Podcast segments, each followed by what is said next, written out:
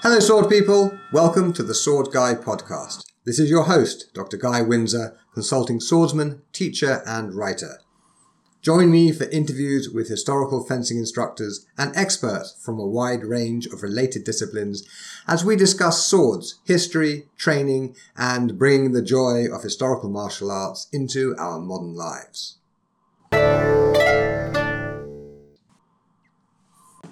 I'm here today with Reinier van Noort, historical martial arts instructor and translator of a dozen or more historical fencing treatises.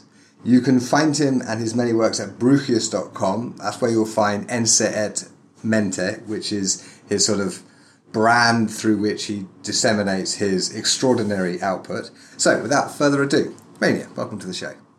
Hi, Guy. Well, well thank you for uh, for having me. Well, it's nice to see you.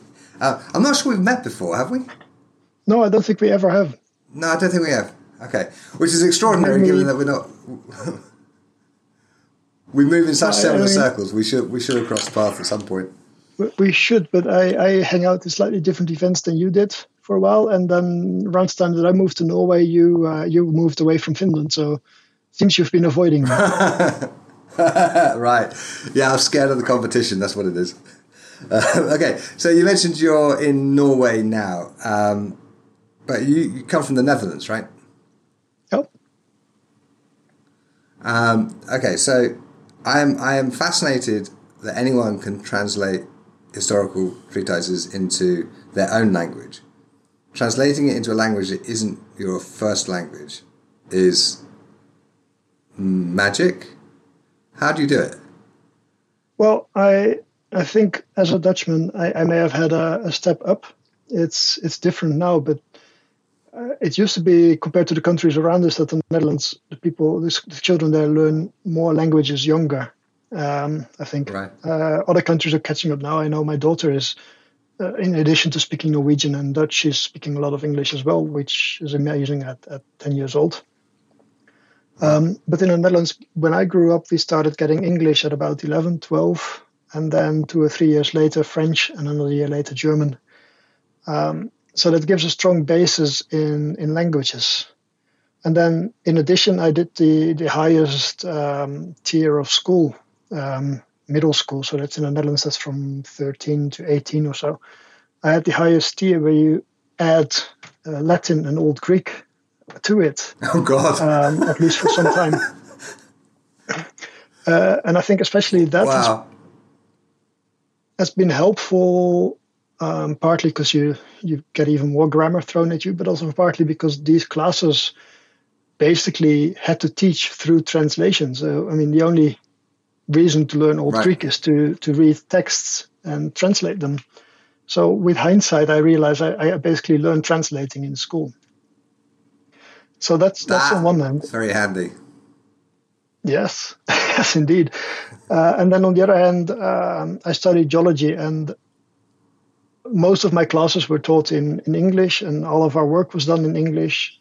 So from from that I went to university at 18, um, been been essentially working in English. Um, and I think that's given me a, a, good basis to, to continue from. Wow. Uh, and, and, and the ability to translate into into English to some degree. So I guess the takeaway for that is um, ideally go to school in Holland if you can, and if that doesn't work out, then training does actually work. Yeah, well, I, I would say that by now uh, a lot of the other countries here in Europe have caught up, uh, caught up, and are also teaching more languages younger. Uh, is the impression I have. I think language education well, I, on the whole has gone up a lot. It's definitely not the case in Britain. Not at all. Like like my my eldest daughter is 15 and she's doing her GCSEs, which are kind of the exams you take when you're 16, and she is not doing a single language other than English. Oh wow! I mean, she ha- she also has a 400 and something day streak on Duolingo in Finnish, just because she felt like keeping up her Finnish. But that's her. That's entirely on her, right? But the um, yeah, the schools here are not particularly interested in in teaching people like foreign languages. We don't like foreign hair now we're British, goddammit. The world yeah. should speak English. It's a terrible, terrible, yeah, terrible no. state of affairs. anybody who speaks Finnish as a non-first language or even as a first language, I have to I have to be impressed with, regardless of that. yeah, but um, okay. So, do you mind me asking why did you move away from the Netherlands to Norway?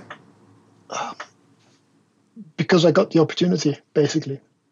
Um, okay. After after after getting my uh, master's degree or the equivalent at uni, I, I did a PhD as well in Utrecht, and then I, I stayed there for a while as a postdoc. And at some point, uh, Dutch law dictates you can only get so many temporary contracts, so they, they kicked me out. Uh, and I ended up working for a big international cement company doing applied concrete research. And that was near Rotterdam, so we, we bought a house there. My, my spouse and I, we moved there. Um, and we had our, our daughter. And I worked there for about three years and just before I accepted that job, I also applied for.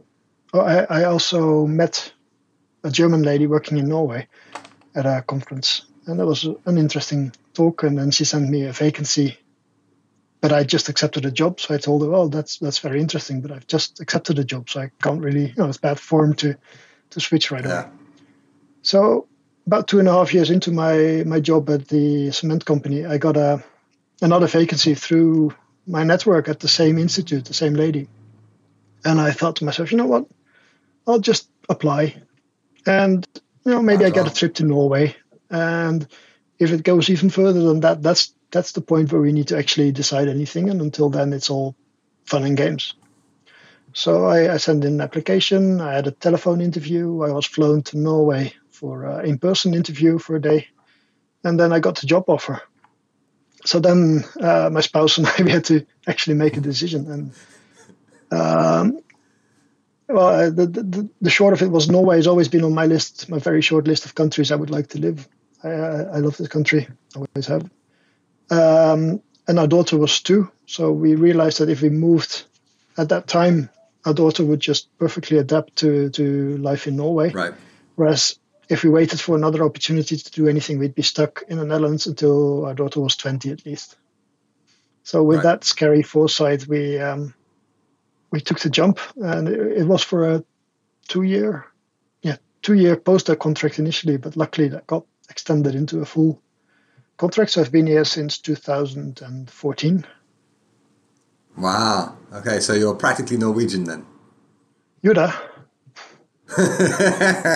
Excellent. Um, oh, and I, I should I should I should go back and, and correct the intro because I I didn't remember your PhD and so I just called you Reinier van Noort instead of Doctor Reinier van Noort. Oh, no, no. That's, it's not yeah. it's not no, a no. topic here. So. I know, but it sounds good, right? Um, okay, so uh, at some point in all of this studying languages and going to university to do geology and you know PhD and what have you, you must have picked up a sword at some point. How how did that happen? So that's the other interesting thing. I uh, as a kid, I was really interested in, in knights and, and swords and things, and the, the, the medieval Lego was always my favorite. So I always had arguments with my friend because I wanted to buy build a castle and play with the knights, and he wanted to build spaceships. Um, right so eventually one of us would win and the other would uh, gradually go with it. And then that kind of disappeared out of my system for a bit. Then in, in high school, uh, a friend got me into Warhammer. Um, so I did that for a few years. I, I wasted a lot of money on that. Um, no, no, you spent a lot of money on that. It wasn't wasted. That's money well spent. Well, I, I, traded most of uh, most of the Warhammer I had. I, I, traded that for a pocket knife when I moved to Norway. So yeah, it's money well spent. there you go. um, and um, I kind of like the whole the idea that you could do sword fighting that just never came up to me. It never popped into my mind that right. it could be an option. Then, uh, as I was doing my PhD, a friend of mine went to a fencing club and said, "Hey, why didn't you join me?" So did that for about two years uh, on and off because I had some field works and stuff. And then in that time, I bought a, a Hanwei sword. I still have it. For some reason, my Hanwei swords don't break. Um, I got myself one of these uh, practical. Oh yes, from Hanwei. I I know those swords very well. Early 2005, and you know, I bought a sword that says practical hand and a half, and it still didn't occur to me that that would mean there would be people actually using it. You know, it was right there in the name, right. but even that wasn't enough. So what happened also in 2005 is I got an invitation for a summer course in sword fighting that was be given close to where I lived, and my spouse had some surgery, so we couldn't travel. So I said, you know what, uh, I'll just do this uh, this one week summer summer course in sword fighting. It was more um, stunt fighting with an interest in in well calling out HEMA at least. Um, okay. And that got me hooked. So that was organized by the Orde der Noorderwind. That was Yuval Kuipers and uh, Rauke Pauw. And they were just basically just starting out as well. They've been at it for about a year. Uh, so I, I, joined the course. I liked it a lot. I stayed with uh, with that group for a couple of years, and um, and and and that way I you know started going to events, started learning more about HEMA, starting you know, getting access to sources on the internet, and and looking at that, basically. Yeah, it just went okay. on the slope. So, so at some point you decided you were going to sit down and translate one or other of these sources. What what made you do that? The internet. The internet made me do it. yeah, right. Okay. Uh, it was was late 2009 or so, and I was um, I was sick.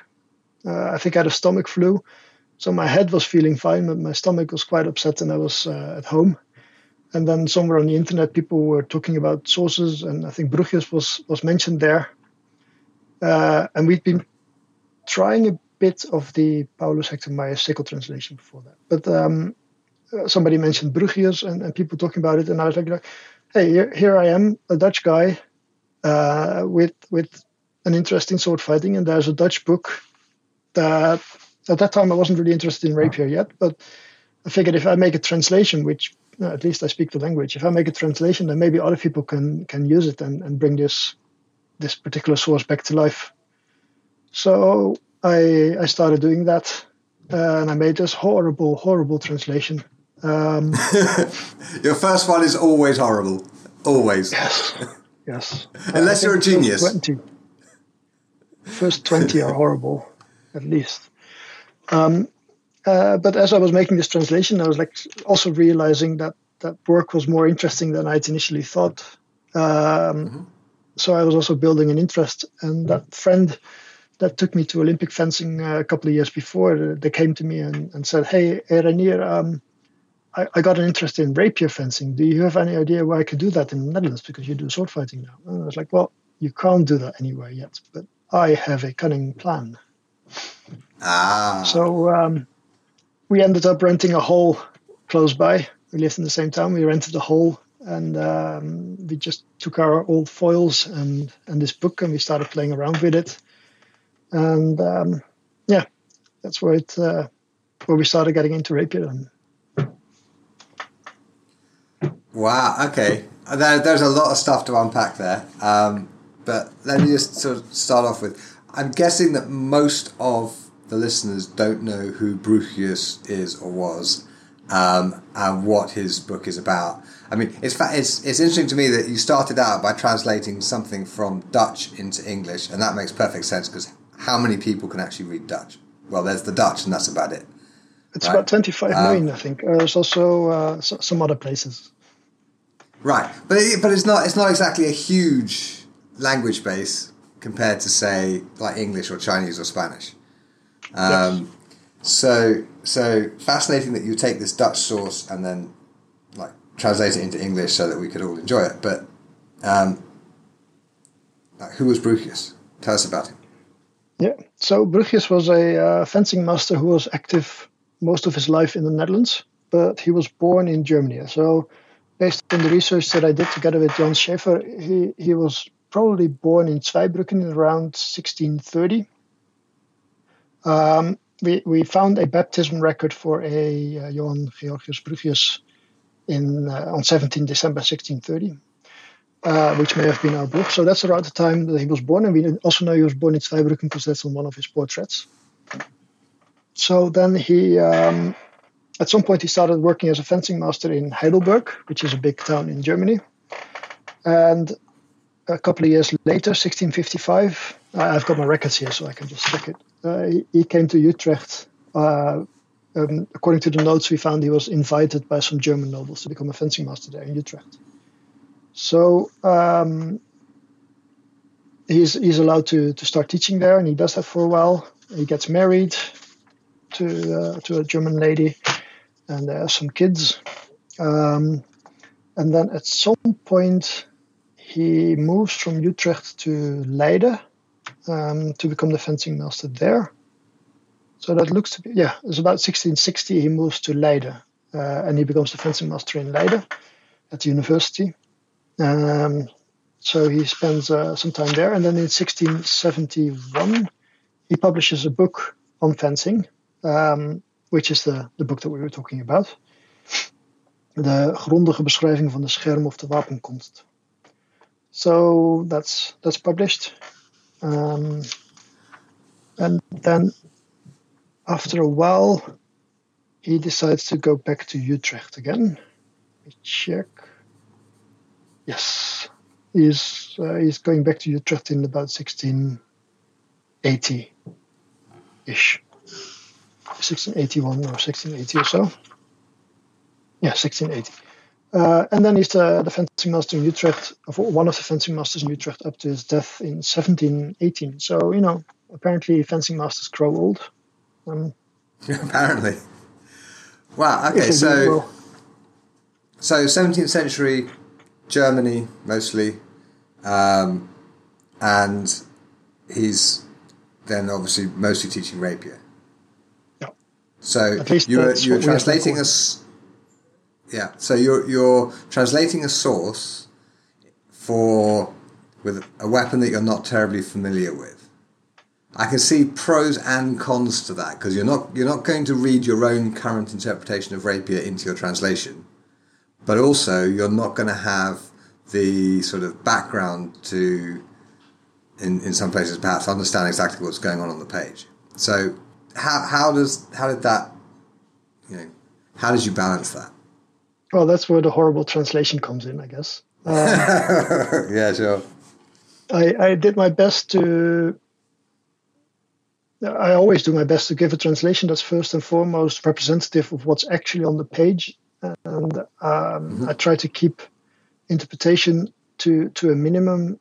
Um, lately, in my last few works, I've been a bit more forward in in making things a bit clearer because I've come to realize that where I feel sometimes that I'm, I'm, I'm uh, and also through reviewing translations that other people did, where they ask me to, could you, could you take a look at this? I've come to realize that sometimes when you preserve the, the vagueness that's on the page, you may actually understand what you're preserving, but a reader who hasn't seen the original, who's never looked at the original, is going to be completely lost. So somehow you, you need to balance that.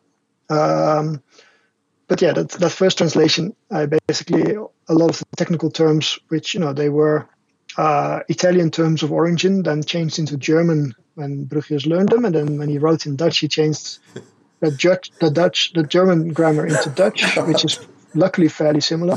And then I yeah. decided to then change that into English. so oh God! that oh, I got that... some um, horrible, horrible things there. Mm. Oh, so do you, do you now have like uh, I don't know a, a chart or a glossary of this is the Dutch term, this is the Italian term, and this is the English term. Do you have a table like that somewhere? Uh, I, I have to do a new one for, for each translation. Um, yeah, of course. That's, but I mean, do, do you have one for Bruchius? I have one for Bruchius. I, I, I, try to, to have a table like that with original term and my English translation mm. uh, in each work that I do, so that and I also try to be okay. consistent in only using like when it's a technical term, I will try to be consistent yeah. in only using my translation for that technical term and not for any other uh, words, or at least not without yeah. so that you, as a reader, can also know if it says um, uh, to disengage, for example, that it will refer to cavire, cavare, caviere, something like that. Yeah. Um, so that you can sure. can know it's uh, consistent there. Fascinating. And okay, is Bruchius's book? I'm not even going to try to pronounce the title. I'm sorry, but it'll be in the show notes, and people can go there and they can see how it's all spelled out. And I'll copy and paste it from your website, so it'll be accurate. um, but would you say it's actually a good fencing book? I think it's a decent fencing book, actually. Um, okay. I think it's it's it's not a bad one to work from. Um, so a lot of these 17th century books, at least the ones that I've looked at, they will combine a theoretical part uh, with with lessons, and and the balance between these two things changes a bit. So first they'll explain uh, what the main terms mean, uh, what they are, and then they'll just give lessons. And I think Bruchius had a, a, decent balance in, in giving some theory so that you can understand sort of what's happening, and then 212 lessons to play with. And, and for us, getting started, that means we had a big selection of lessons to choose from yeah. uh, and to just experiment with and, and get better at. So just, just to put that in context, Capo, Capoferro provides about 43 plates, I think, and so probably about 100 drills, something like that. So it's yeah. it's twice as twice as has twice as much technical content as Capoferro, for instance. Perhaps, but the lessons fair? are sometimes also quite uh, succinct, quite succinct, succinct. Sure. Brief. Um, but of course, um, working on that, I, I didn't just read Bruchius in, in isolation. When I when I started doing rapier, when I started trying to learn this, I, I also bought any book I could uh, in English and, and read it. So Fabris has been a very important support there. Um, sure. Thibault was one of the things I read early that I wish I had time to to read again now. Now that I know a lot more. Um, I, I, think we're overdue a new translation of Thibault because um, uh, Mr. Greer, I think it's Greer who translated Greer, it in like 2001, 2002. Um, it's a pretty good translation. I think he does a pretty good job of it, but it's you know it's 20 years old, and you know it would be good if someone would go to Thibault and you know translate the whole thing. I have like photographs of the entirety of the inside of um, the National Fencing Museum's copy of Thibault, so I have the scans. If you if you would like to translate Thibault, I can I can hook you up. Thank you. And then 20 years later, we, he, he comes out of his hole holding this gigantic translation saying, It's finally done. Because the book is now huge. At a place where, I can either translate Thibault, make you happy, and, and Michael Chidester uh, angry, or translate Schöffer and make him happy and you're, uh, you angry. I think I'll just make both of you angry and refuse to do either. yeah, that's a very good idea. Yes. Uh, yeah, and, honestly, Michael's further away, so the chances of you getting into trouble is, yeah. Yeah, he's also what, fairly what short, so. but he's a pretty good fencer, so I, I wouldn't underestimate. Um, yeah. Excellent. Okay. Now, um, I have I have a question here that I know you've read it um, about translation. We, we discussed it a little bit, but I've done a bit of translation myself and so I know how hard it is. And so I'm just curious from a kind of technical perspective. Let's say, let's say I dumped a fencing book on your lap that you had agreed to translate, and you've never seen it before, and this is this is the book you're going to translate. What do you do to start creating the translation? How do you go about it? Ideally, if if I have the time, I would first make a transcription of the work. Um, that I would then next change into a, a, translation. There's two reasons for that. The first is that if I have a transcription and I then start translating that, I, I, I can easily more easily check that I don't miss anything. I don't skip parts, unless of course I've skipped them in the transcription, and I can sure. better refer back and forth to what I'm typing and what it's saying.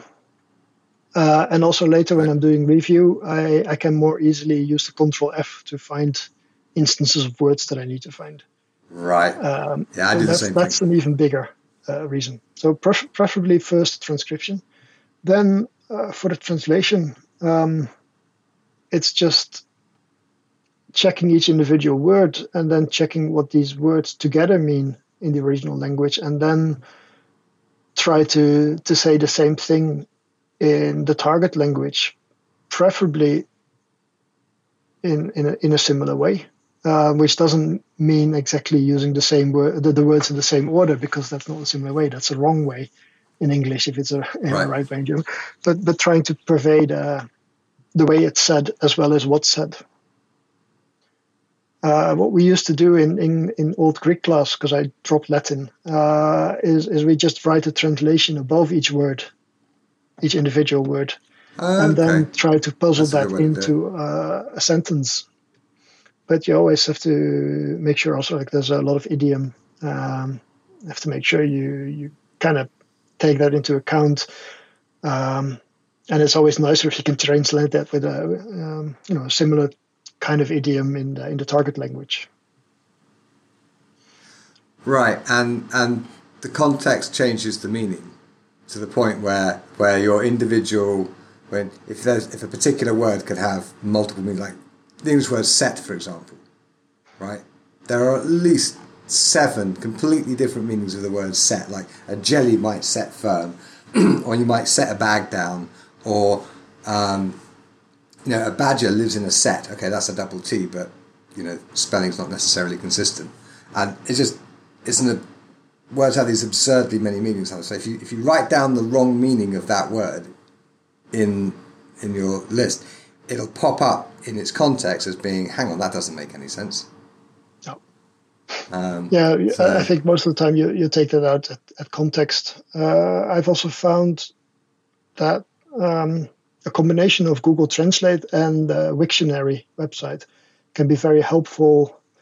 Not that I put a sentence in Google Translate and trust what's coming out, but I, I can sometimes use yeah, it sure. to, to, to get a starting point, uh, and then either say, well, right. that's completely wrong, but it, it helped me, or, uh, or, or to say, well, actually, that, that fits. Yeah, now, when I'm translating from Italian, there are some fantastic uh, sort of old school Italian dictionaries online, like Battaglia's dictionary, for example.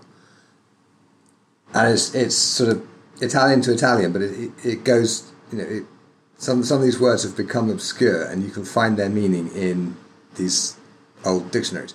Do you have similar resources for Dutch or German? Um, yeah, I, I, there's not a lot of works in Dutch to translate, so I kind of ran out on that. Um, for okay. German, there's uh, uh, Wörterbuchnetz, which is a combination of all dictionaries uh, made searchable. Okay. So yeah, I, I, do use that from time to time as well. Uh, if if, yeah. if, if Wiktionary doesn't help me enough, then uh, then we look at Wörterbuchnetz, and there's the Grimm and some other dictionaries. Right. Yeah, it's just it occurs to me how much easier we have it to the translators who went before. Oh yeah. Yeah. um, excellent. Okay. Now, on a sort of similar question, you have, and I am going to try the the title of this one because, you know, why not? Okay. I'll just sound a bit silly. Okay. There's a book written by an Irishman called Alexander Doyle called New Alamodisch. Hang on. New Alamodisch Ritterlich Fecht und Skirmkunst. Right? Which is the new fashionable knightly art of fencing and defence in German. Okay, so you've translated this from German into English. Right. My question is, why on earth would an Irishman produce a fencing book in German? Well, essentially the same reason Bruchius wrote a book in Dutch. He, um, we, I haven't been able to find a lot about Doyle um, online about where he, how he lived, what he did, etc. But as far as we'd be able to find, he was working in Germany. Um, do, do, you remember what I wrote? I haven't actually checked that part. I guess. Uh, uh, I don't. I don't have it in my head. Um, yeah, he, he, was uh, the fencing master in Mainz at the court of the Archbishop Elector and Archchancellor Lothar Franz von Schönborn. Uh, so he was the, the fencing the court fencing master there and he published his book as he was working there, dedicated it to his uh, employer, uh, and it was published in Nuremberg and Frankfurt. So we see that more that these fencing masters travel around. Fabris, of course, famously came from Italy, then then worked in um, in Germany at a high nobles court, and then at the court of the Danish king before going back home via Paris. Um, there's, there's a lot of um, a lot of travel traveling fencing masters. So, do you think Doyle wrote the book in German, or do you think he wrote it in English and had a friend translate it into German so his patron would like it? I have, I honestly have no idea. Okay, that, that, that's that's that's a good answer. I'm just I'm just curious because it just it strikes me as one of these sort of fencing curiosities that you see it and you go that doesn't make a great deal of sense. And wouldn't it be great to find the manuscript and then we'd know? Well, yes, but I, I, I, do expect he would have written it in German. He'd probably been there for a while. Uh, and based on my own experience okay. living here in Norway, I've been here seven years now, and I, I speak mm-hmm. reason, reasonable Norwegian, especially considering I never took any courses uh, and never found the okay. time to do that. So just by, by being immersed in the language, and this is in a time when everybody also speaks English. Um, right, sure. He, he would have been working in Germany uh, at a time that speaking foreign languages was maybe less uh, uh, common, at least in, in, right. in, everyday life, than it is now, I imagine. So he, would have been forced to learn German more than right. I am forced to learn Norwegian.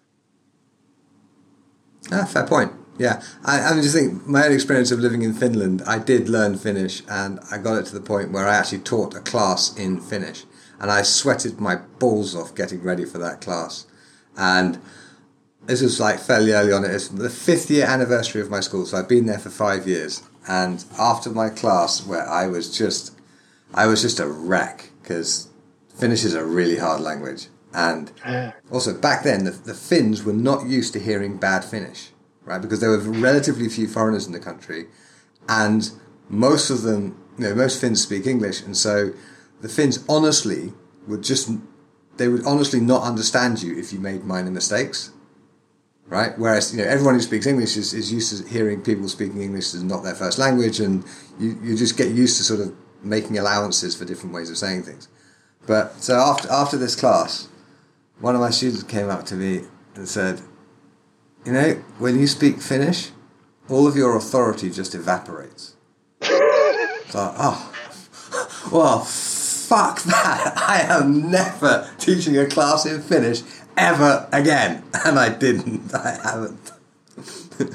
I mean, I, I still know what, what, what to do when the tax office sends me a letter. You know, I know, you know, do I need to send this to my accountant right now? Or, you know, can I you know, do something with this myself? And so my Finnish exists, but it's it's it will never be at the point where I could write a book in it. Oh my god, that would be hard. Yep. But you manage. Did you also sometimes have like this this weird confusion in your head where where languages start mixing up? I I, I have some horrible language mix-ups in my head. Oh god, I have that for languages other than English. So, for example, um, we there was a time when I spoke reasonably good Italian my spoken Italian is very rusty now, but uh, you know I've, I've had you know, happy conversations about historical fencing in Italian. Um, and my wife and I went to Italy, and this is a long time ago, and in the taxi, Italian, Spanish, French, and Finnish all mixed up. Right, and it was like I should be able to just talk to this taxi driver, but bits of Spanish and bits of Finnish keep coming out because it's like there's there's two boxes in my head. There's the English box and there's the foreign box, and all the foreign languages go in the foreign box, and they all get mixed up, and God knows which particular bit is going to come out. But yeah, when you've been in the country for a few days, you sort of get used to it, and you know the right one tends to come out most of the time. But yeah, that's I. Uh, I, I, I, I have similar things where where I started having bad language confusion between Norwegian and German because Norwegian, Dutch, and German they're all very similar, um, and and so I, I, can't really speak German anymore until I've been there a day or two, and then when I come back, I can't speak Norwegian anymore. And there was right. one or two words that coincidentally were similar in French and Norwegian. Uh, and, and, and for some okay. reason that means that my French is now also completely screwed because I haven't been to, to France in, uh, since I moved here. So my, my French has really evaporated by now. But the, the, the weirdest Yeah, thing is yeah. that if I've had like a, a bunch of meetings in Norwegian, I, I, had it once or twice. I had a phone conversation or a meeting in Norwegian, and then I walked into a colleague's office and I start saying something, and I see this scared face. I'm like, oh God, what did I say? Oh, I was speaking Dutch again, wasn't I? It's apparently quite, um, quite scary if, if, if, if this crazy Dutch colleague runs into your office uh, rattling off in Dutch. Okay, so what are you working on at the moment? Yeah, so there's this uh, this manuscript um, manuscript raised as C13. It's it's uh, a manuscript in German that was held in uh, that is held in the in the library in Dresden, uh, and, and it's quite an interesting bit of work. Uh, so I'll just refer to it as C13. So you know the uh, the German fencing master Pascha was active in um, in that area in the 1650s to 1670s or so. And I have to he- confess, I don't. I, am not familiar. Oh, so uh, who was that? so Pascha was a, a fencing master, German, um, and he published a bunch of books, like a lot of books, but a lot of them were just repeating or slightly edited versions of what he'd published before, and then he would expand it. But one of the more interesting things is that this is one of the few 17th century Ger- uh, German fencing masters who has published about more than just uh, rapier. So let's see if I have his portrait in here. He he doesn't look like a very pleasant man. But he wrote a book also on, on wrestling, on unarmed fighting, self defense. Um, he wrote a work on the use of the Jägerstock, so the, the two ended stick, a long Oh wow! staff, two meter long staff, which is only uh, solo drills, but still is there. He, he wrote a book about playing with the partisan. Ha- have have Uh, you have you translated the stick book? Because I want that really badly. Yeah, it's it's on the website, the stick book. Uh, Oh my god! How did I miss that? is in this one. Uh, so Okay. so this is this this has all the different ones he has, and it's it's a more recent translation, so it's it's slightly better. Okay, can you just read out the title so the uh, listeners can can hear it? Yeah, yeah. The, the title I used was "The Martial Arts of Johann Georg Pascha," uh, and it's available through uh, through Lulu. So in in it, I've got the uh, the unarmed bit translated. I've got the thrust fencing and the cut fencing. So you, you know, in, in Germany they separated the two, and he wrote about both of them. And then we've got the Jägerstock, uh, Jägerstock so the the staff, uh, the hunting staff, and then we've got the uh, partisan, which is um, sort of in his case it's a it's a spear with two side prongs that in Italian would be called something different. Like a ronca, maybe. Yeah, I think so. Um, so the the Jägerstock and the partisan they're just solo drills, uh, and the other stuff is actual um, lessons. Well, uh, I absolutely love solo drills. I love solo drills. So, okay, I'm going to buy that book. I'm going to do those stick drills. And by the time this episode goes out, I will have videos of my early interpretations of those solo stick drills up somewhere where people can see it. Right, okay, I am using this podcast to keep me honest. We've got about probably eight weeks before it goes live. This is the 22nd of February, I think. So it'll be, so it'll be going out sometime in May, I think. Right, okay. I, will- So, I will yeah, put so links to those your- videos in the show notes. So that's You've inspired me, sir. And um, Okay. uh, and and um, and he wrote a bunch of uh, books. And his his books. So you know, we talked about Bruchius having a nice balance between some theory and then lessons, but he, he never really bothered with with a lot of theory. He just gave lessons upon lessons upon lessons. And um, uh, um, uh, David Coblentz and Kevin Murakoshi, they've been going through all his lessons because they're both the thrust and the cut are div- divided into eight sections, and they've been you know doing one section at a time. And I think they've done all of them now. Uh, I made videos of them in the last few years that they put online. So that's um, That's very cool. That's, that's pretty nice. It's always really the best thing when you when you make a translation and then somebody actually works from it. It actually Right. gets That is the best Used. thing. It's like you feel, you feel like you do it all of for. that work. Yeah, it's like all that work and pain and sweat is actually worth something. Yeah, you Yes. see it come alive. It's, great. So yeah, so he wrote a bunch of books uh, on fencing, and then we have this manuscript C13, which has an introduction that's signed uh, by Johann Georg Pascha. Uh, and in this introduction, he says, "Oh, this here are the, the lessons of uh, Salvatore, uh, which are really good, and I got them from a friend." Ah, Yeah, I know the book you mean. It's the Vienna. No, no, no. This is better. I think it's better. This is better. Okay, so just sorry, just I'm, I'm a couple of years ago, about 2019. Um, this manuscript was discovered, which has the lessons of Salvatore and, and, and. It's, and it it's called we're, we're calling it like the Vienna manuscript or something. Yeah. You know what I'm talking about, right? Yeah, this one. I have it here. Oh, you have it there. Yeah, that's the one. That's the Vienna Anonymous. So, so Yeah. the C thirteen is not the Vienna Anonymous. Okay, no, it's the Dresden. It's the Dresden C thirteen. this is the okay. C13.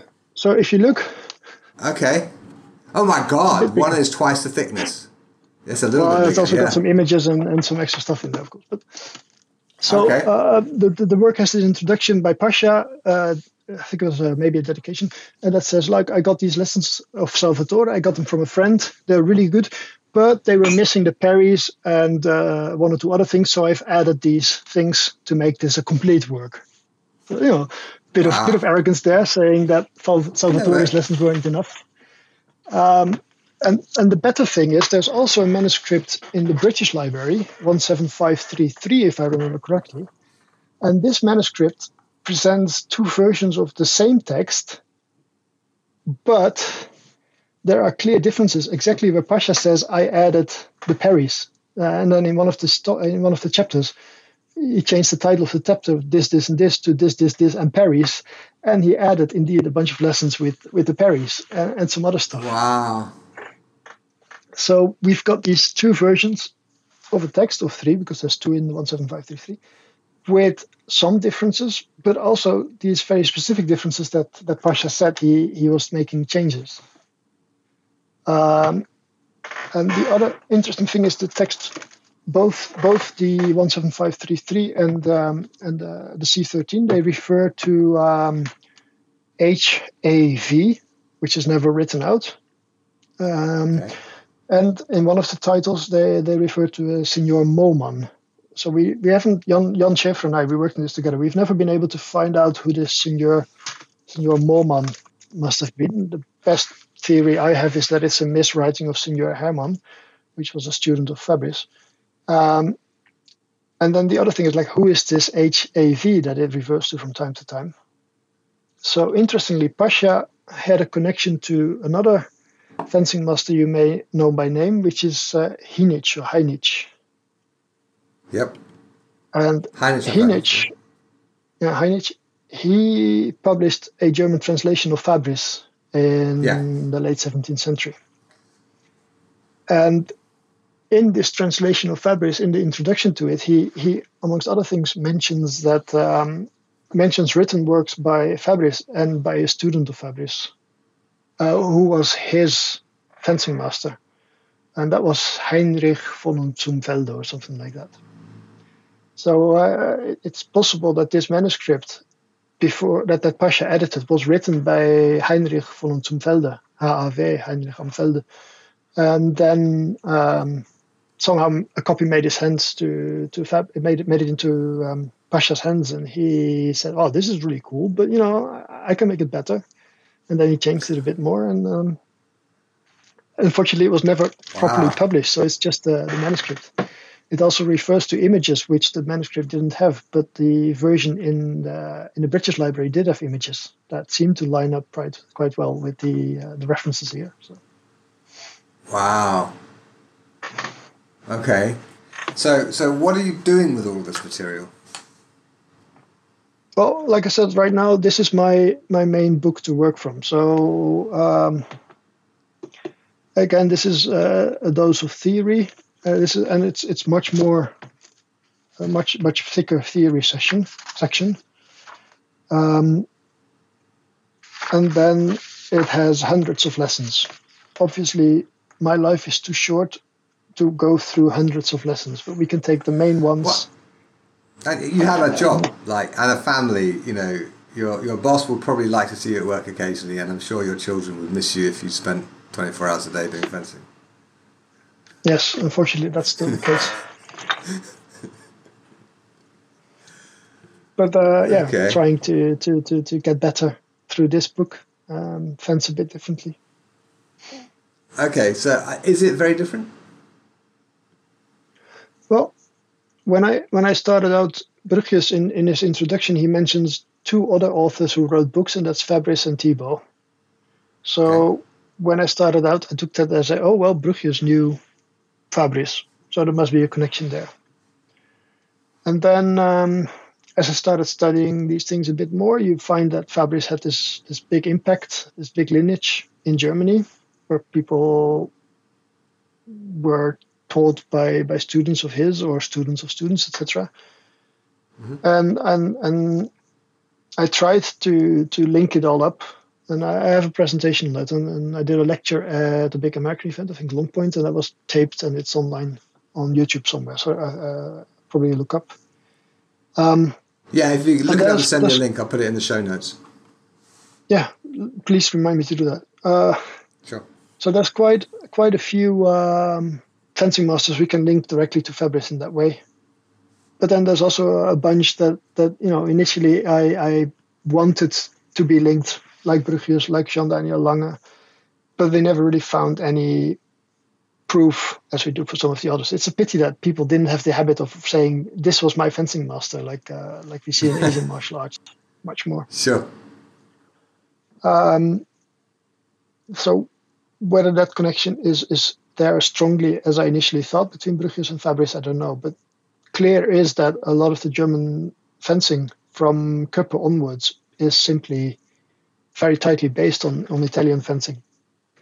Um, they, they use those guard names. They stopped using the German guard names, uh, and and they start fencing in a in a fairly similar way. I kind of lost track right. of where I was going here now. No, that's okay. It just so, yeah, it reminds so, me there's so, so there's there's a so Swedish there's a lot of, uh, manual uh, by a chap called Porath, P O R A T H. Yeah. Uh, whose brother was fencing master at Helsinki University in the I think early 18th century. So I mean, Fabris's influence like spread in all directions. It was going north as well as as well as you know, yeah. Yeah, it's a good thing you bring it up because that reminds me that um, oh, there's this um, this Norwegian guy all the way up in North Sweden. Uh, I can't recall his name right now. He told me at some point he was translating Porath or trying to, and uh, and he sent me a bit. And what he sent me seems to be the same text as the C13 or 17533. Oh, right. Book. Okay. So that, may have translated. Me. He may have translated that work. That ha- he may have had a copy of that manuscript and translated it into Swedish, at least to some degree, uh, based on the the small part that I compared. So yeah, and it's funny because back then that was normal practice. That wasn't considered like plagiarism particularly. That was like you take this book and you translate it into your own language so that your your friends can read it, and you take credit for it because you've done all the work of translating it. And it's it wasn't. I I don't I don't think. I mean, these days we would just howl plagiarism at them, but I think back then these things were more normal. Uh, I'm not entirely sure of that, but at least you would okay. be a lot less likely to get caught without the internet. well, that is true. Then we have an interesting work here, which is uh, Köppe.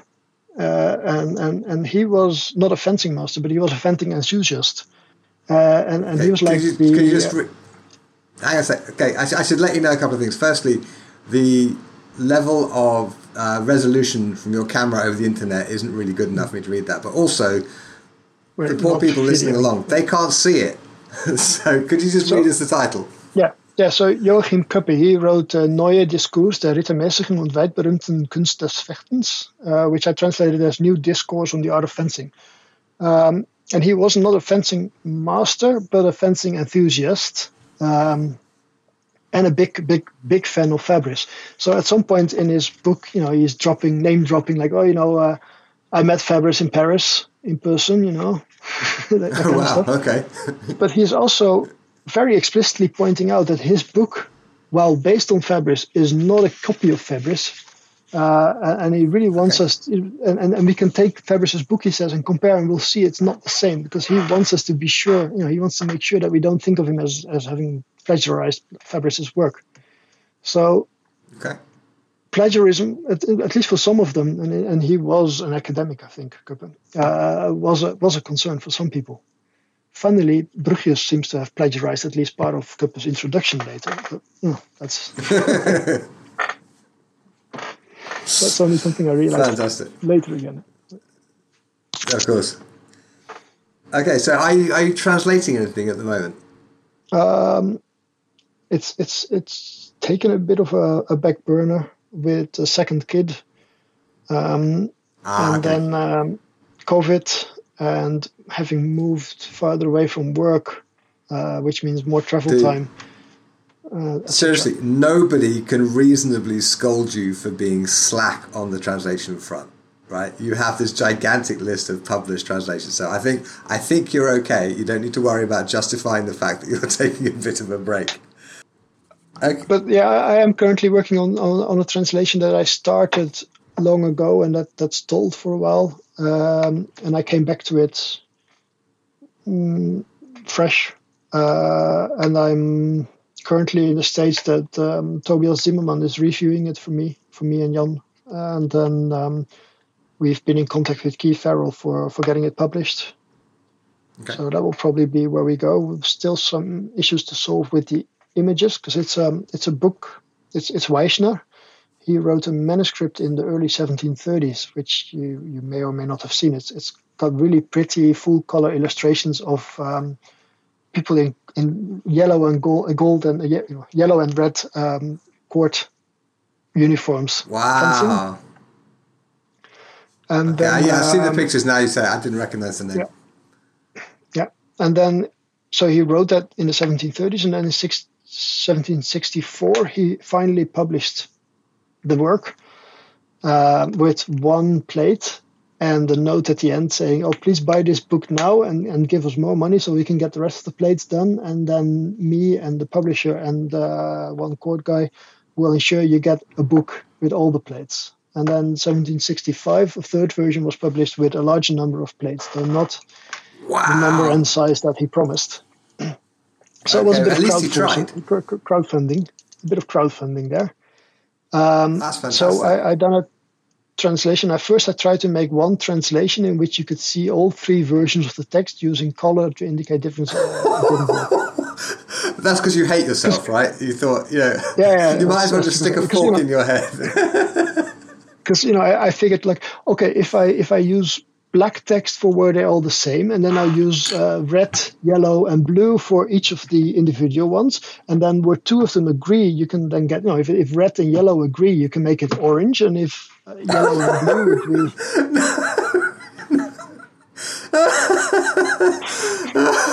I love your ambition, but oh my god, no. yeah, that didn't work. I mean, do it for a paragraph, a single paragraph, just to sort of so people can see the relationship with the text. But for a whole book, no way. No. No, what I ended up doing now is I, I ended up pulling this, this this one translation into three again, and I put it in tables next to each other, um, with the differences indicated in in a color. Um, and and Tobias is now checking the 765, and from there on we, we go back checking the other two.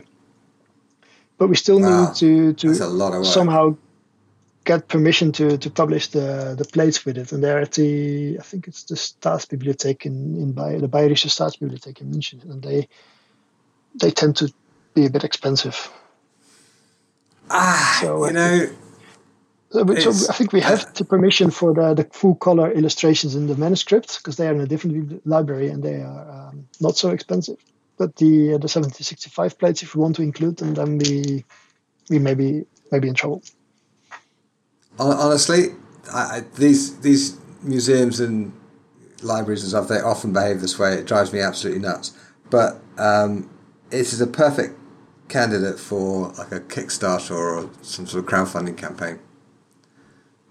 Yeah, because you know if if the if the university or the, the library wants this chunk of money for these rights, you know how much money you need to raise, and the selling point is really clear, and with the right sort of push behind it, it should be doable.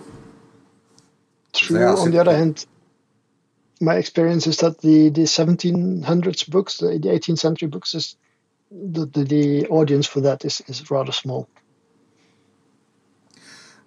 Yeah, the trick is is yeah, it's it's, it's a marketing problem because people most people aren't doing early 1700s German rapier stuff, right? So I guess to make it work, we would need to find some way of getting in getting interest from people who are interested in the art itself for its own thing, and also sort of expanding the minds of the existing rapier community to understand that this stuff is actually super useful. It's also interesting because it's um, if you take the 1731 date, it's actually the earliest written text in the Kreussler lineage that we know of. So there's also that. Right. You, you know the, Kreussler lineage, or? I, I know of it. I'm not an expert, but I'm, and I'm guessing that most of the people listening have never even heard of it. So why don't you tell us exactly what it is? So Kreussler, uh, Johann Wilhelm, I think was the first Kreussler, was a fencing master in Germany, and, and he was a, a mm-hmm. student of again Fabris, uh, and they they founded uh, a lineage. They managed to get exclusive teaching rights in Jena for for a bunch of decades, and they ran one and then two schools in Jena where they taught their style of fencing and some of these, uh, you know, like it went from father to son, and if there were two sons, then one of them would go to a different city and start teaching there. And they built a, a very strong reputation and, and, a strong lineage that was active into the 1800s, late 1800s, I think, and, and, and was still being written about uh, in, in the middle of the 20th century. century. Um, and that's some, some the Angelos of Germany. In a way, yeah, in a way. They had a really big reputation uh, and, and, and some exclusive teaching rights that they used well. So there's a, a nice story, I think, about the second or third Kreussler. That at some point, um, um, August the Strong, who was uh, the elector of Saxony and the king of Poland, he he'd heard of this uh, this lineage and these these Kreussler fencing masters, and he came to the school but uh, in disguise, and then the, the, fencing master was out, and he, you know, he he, he fenced with some students, and um, I think he, he beat them and he humiliated them a bit. So Kreussler had to get his his revenge, and this story is told in a few sources and in different ways. But he had to get his revenge, so he uh, disguised himself as a poor schoolmaster or something, and went to um, to the court of August the Strong and there he started um, challenging people, fencing people. And, and the Kreusslers have this um, signature technique, which is called a Ligade in, in, well, in German, but it's not a German word, um, where you use a change from quad into uh, into second or, or tet to mm-hmm. kind of try to strike the blade out of your opponent's hand. Um, Alex Kiermayer in Germany. I, sure, I'm sure you know Alex Kiermayer. He, he can teach you that really well. Sure. Um, so you can use it as a parry or just as a as an engagement.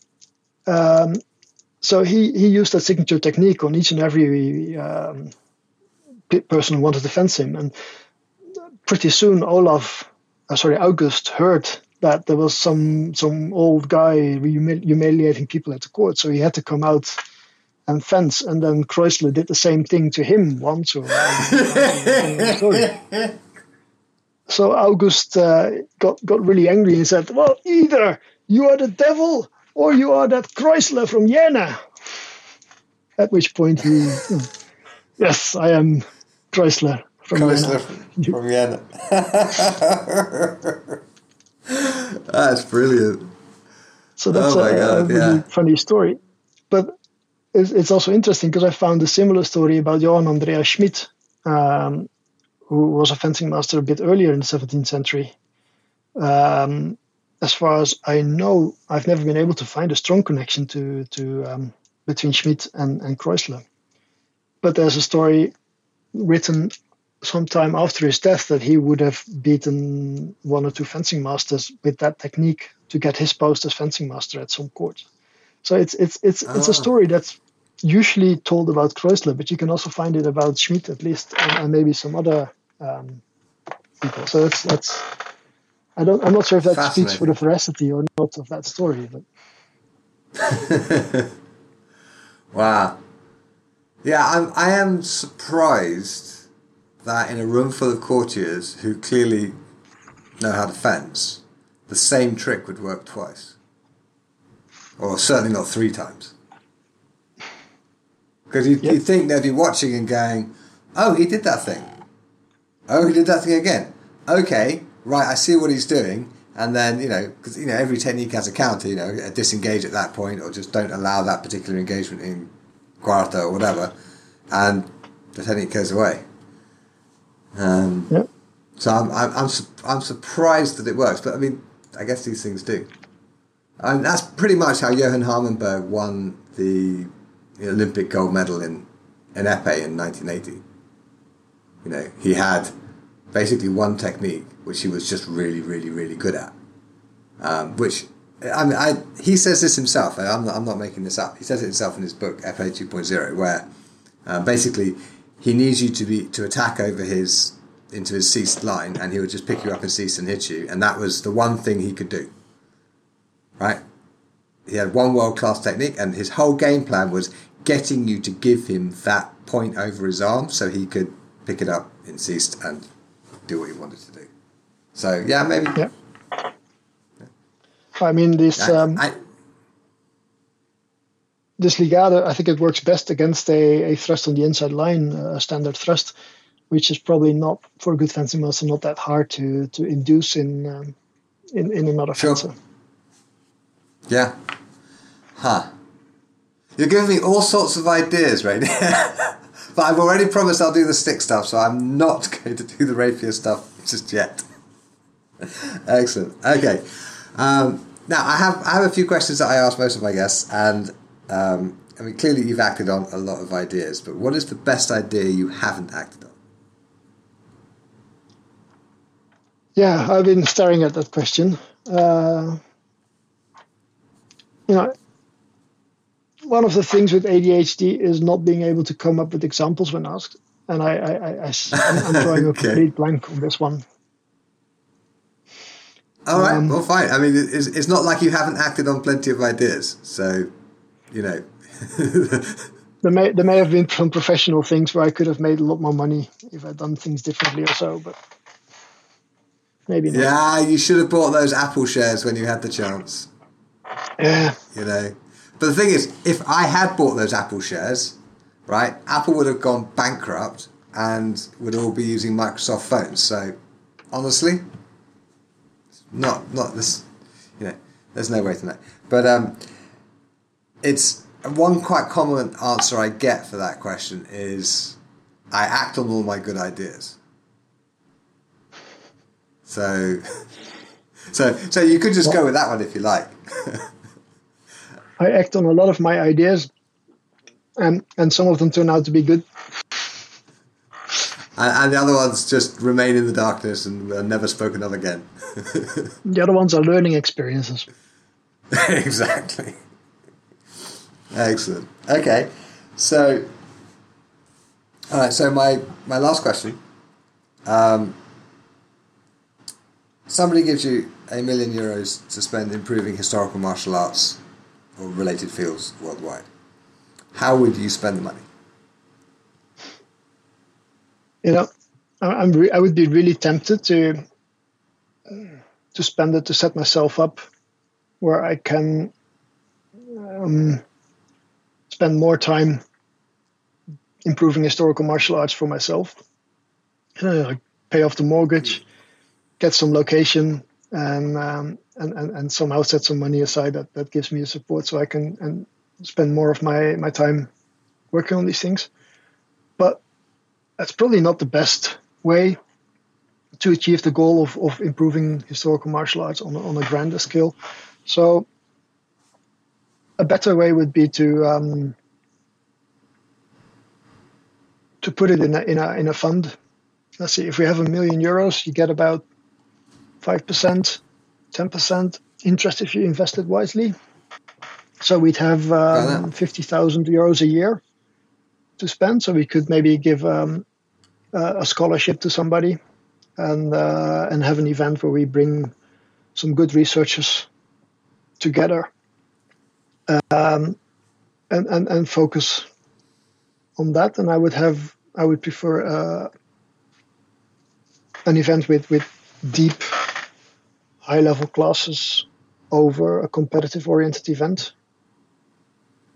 So, you know, combine that with some um, more academic lectures and set it up as a as a fund. Okay, so so we would set up a fund and use the money to finance a high level academic and practical event, and possibly also like scholarships for researchers, that sort of thing. Yeah, yeah. I think I, that would be. I get the temptation of you know, just just pay off Reinier's mortgage so he can like work full time on historical martial arts. I, that would be not a bad way to spend it, but I think would get more sort of public backing for a, a less focused use of the money. Okay, so what would your event Yeah, look like? Actually, I, I, before the Corona thing hit, I'd been uh, considering. I, I, I, organized the, the International Rapier Seminar um, Mhm. a bunch of years ago, the first one. Uh, and that was really a lot of fun. We had it in Delft. We, we rented a hall. We got some top level rapier instructors, and, and we asked each of them to do a beginner and an experienced class because there were not enough rapier people in the Netherlands to run an experienced event but if I could also get people in for like, hey, I've never done rapier, but I kind of want to want to try that for an event, then then I would have enough people to to support it, so that the other people coming in for the high level event um, would be able to have their workshops. So I asked each instructor teach teach one class at a beginner level, where you assume the people have you know basically held a rapier a couple hours ago for the first time, and and one class at a level where you assume people have a couple of years experience so that was a really fun event. Um, I was recently thinking, like, I live here close to Oslo, and you can take a, a ferry from Oslo to, to Copenhagen. And in Copenhagen, you have these three beautiful velvet manuscripts, velvet covered manuscripts with um, a text written by this fencing master that you may have heard of, uh, Salvatore Fabris. Yes. So I, I've been actually I actually went as far as to contact the ferry company to see if it's at all at all doable to to organize an event on the ferry where we have lectures and workshops on the ferry from Oslo to Kiel uh, to Oslo to Copenhagen, and then there we'd have a day trip visiting the library and seeing that manuscript and, and some uh, and some museums and so, and then yeah. go back on the ferry uh, with more uh, lectures and workshops the next the next night. The next day. oh wow! What did they say? Ah, I, I don't remember exactly, but it wasn't a direct no. So at least there's that. and then, and then Oh, COVID okay. and some other stuff, and it, it kind of disappeared off the Yeah. radar. But but, one of But- those ferries, those ferries really exist to pour alcohol into passengers. I mean, that's that's where they make their money. And you can point out to them that historical martial arts community is the community that in a four star hotel in Lansing, Michigan, literally drank the bar dry. I was there. I helped. We drank. They they literally ran out of beer. And we had warned them that this might happen, and they had laid in extra stock, um, and but not enough. So, so you could take that anecdote to that ferry company and just point out that with a bunch of historical martial artists on board, yeah, the, their, their liquor sales will do just fine. But you know, if, if we bring it a little bit more down to earth, I would say um, like a, a three day, two day, two three day event. Um, Mhm. Well known research and instructors in in well, as I'm organizing it, we're going to do 17th century martial arts. Um, or, or about. And then, um, you know, for a first one, you can be relatively open. So get some lectures on, on invite lectures, ask them what they want to lecture on, uh, and, and the same for classes. And yeah, have some nice dinners and, and stuff. Um, So this is sounding awful, an awful lot like the best idea you haven't acted on, actually. oh, I, I have acted on it. I've organized the first international rapier seminar. Yeah, no, no, no, but but yeah, ab- absolutely. But but the um, but like the one on the ferry and taking it to the next level, and you know, it's like, and to be fair, it was COVID that stopped you from from acting on it, really. Okay. Well, well, COVID and uh, Ah, so- expectations at the, the library may be difficult, and you know a lot of a lot of steps. But yeah, Sure. maybe maybe that should be the the idea I haven't acted on yet. Yeah, know, I I have never seen those manuscripts. I was really, really lucky. Uh, at the last international rapier seminar, uh, a few people got to go and, and see one of those manuscripts and, and leaf through it. Oh wow, that's yeah. Oh well, do you, do you know? Um, I'm more of a Capoferro man than a rapier man, uh, than a Fabris man, um, and I th- I know that Roberto Gotti has a manuscript copy of Capoferro with the plates. I don't know whether that's a presentation done by a professional calligrapher or whether it's actually Capoferro's manuscript itself. What do you Yeah. think? I I remember having seen a page or two on, on Facebook. I don't remember having looked well enough at the at the handwriting to know if it's if it's clearly very beautiful. That may be an indication that it's a professional scribe. If it's clearly very poor handwriting, and maybe an indication that it's um, some fencing master scribbling his notes. I, I don't um, I don't remember. Uh, so I, I, I Okay. don't. All right, because actually, there, there's another there's another little mystery around Capoferro, um, where I very recently got my own copy of the 1610. Right. And Yes. yes, I'm showing this up to the camera, and the listeners can't see it, but there's there's pictures of it online and what have you, and I'll stick pictures in the show notes, right? And it's it's it's clearly the 1610 edition, and it's in a contemporary binding, and it's in fairly good nick for a book that's 412 years old. But the point is, and you may have some insight into this because you know you know about these things. All right, on the final page the original printed um, final page with the Ego Frata Gregorius Lombardelius, right? Basically, the um, the permission from the Inquisition to publish the book. You know, he's found nothing heretical in it, right? And the the date and the the uh, publisher's colophon and all that sort of stuff, right? The original is there, but pasted over the top is one which has a date 1609, so MDCIX at the bottom. I'm not sure you can see it. I can send you a picture. Right? And the instead of being a professor, he is a doctor. Mr. Uh, Frata Gregorius Lombardelius is a doctor, not a professor. So clearly, he's been promoted between 1609 and 1610. Right? But the question is, do you have any idea why there would be a 1609 colophon page and why it would be pasted over the 1610 back page? Any ideas? I'm just a poor geologist, mate.